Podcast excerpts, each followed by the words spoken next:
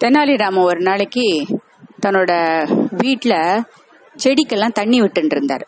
அப்போ புதருக்கு பின்னாடி ஒரு திருடன் ஒளிஞ்சின்னு இருக்கிறத பார்த்துட்டார். திருடம் வந்து கொஞ்சம் வெயில் போய் இருட்ட ஆரம்பிச்ச உடனே வீட்டுக்குள்ளே பூந்து கொள்ளையடிக்கலாம்னு நினச்சிட்டு திருடம் முன்னாடியே வந்து பதுங்கியிருக்கான் புதருக்கு பின்னாடி. அப்போ தென்னாலிராமன் அதை கவனிச்சிட்டாரு. இருந்தாலும் வந்து அவனை தனியா வந்து பிடிக்க முடியும் அப்படின்னு அவருக்கு தோணல. தன்னை வந்து திருடம் வந்து அடிச்சு போட்டுருவான்னு அவருக்கு தெரியும். ரெண்டாவது வந்து யாரையாவது சத்தம் போட்டு கூப்பிட்டாலும் அதுக்குள்ள தப்பிச்சு ஓடிடுவான் திருடன். அதனால எப்படியாவது அவனை பிடிக்கணும்னா வேற ஏதாவது ஒரு தந்திரம் பண்ணணும் அப்படின்னு சொல்லிட்டு என்ன பண்றாரு?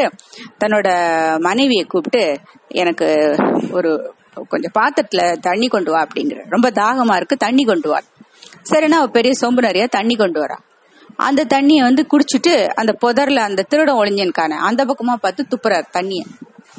சரி அது ஃபுல்லா அந்த த- சொம்பு தண்ணி ஃபுல்லா அந்த திருட மேலேயே துப்பிட்டு இருக்காரு அந்த பக்கமாவே திரும்பி திரும்பி திருட மேலேயே துப்புறாரு.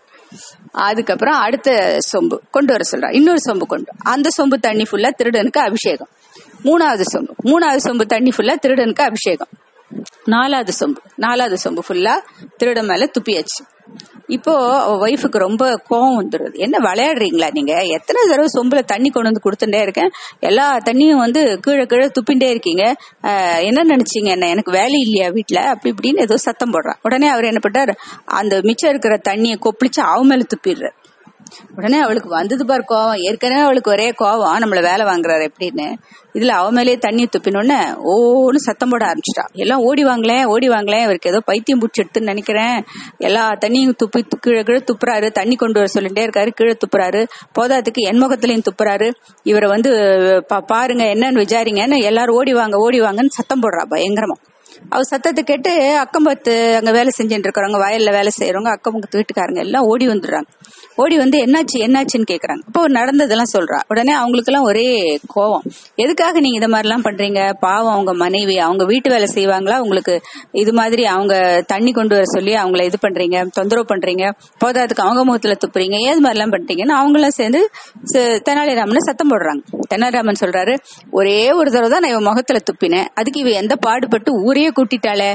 அந்த பின்னாடி அந்த புதருக்கு பின்னாடி ஒருத்தன் உட்காந்துருக்கானே அவன் பேர்ல நான் நாலு சொம்பு தண்ணி இது வரைக்கும் து- துப்பியிருக்கேன். அவன் ஏதாவது வாயை திறக்கிறானா பாருங்க. அப்படின்னு தான் எல்லாருக்கும் புரியுது ஓ புதருக்கு பின்னாடி எல்லாம் ஓடி போய் பார்த்தா அங்க ஒரு திருடன் ஒளிஞ்சுக்கிறது அப்பதான் அவங்களுக்கு தெரியுது. ஓ இந்த திருடனை பிடிக்க தான் தெனாலிராமன் இந்த மாதிரி ஒரு தந்திரம் பண்ணியிருக்காரு அப்படின்னு அப்பதான் எல்லாருக்கும் புரியுது. சரின்னு எல்லாருமா சேர்ந்து நல்லா போட்டு திருடனை அடி கொடுத்து நல்ல தர்ம அடி கொடுத்து அவனை கொண்டு போய் ராஜா கிட்ட ஒப்படைச்சிடுறாங்க. இப்போ தெனாலிராமனோட புத்திசாலித்தனத்தால திருடனையும் பிடிச்சாச்சு.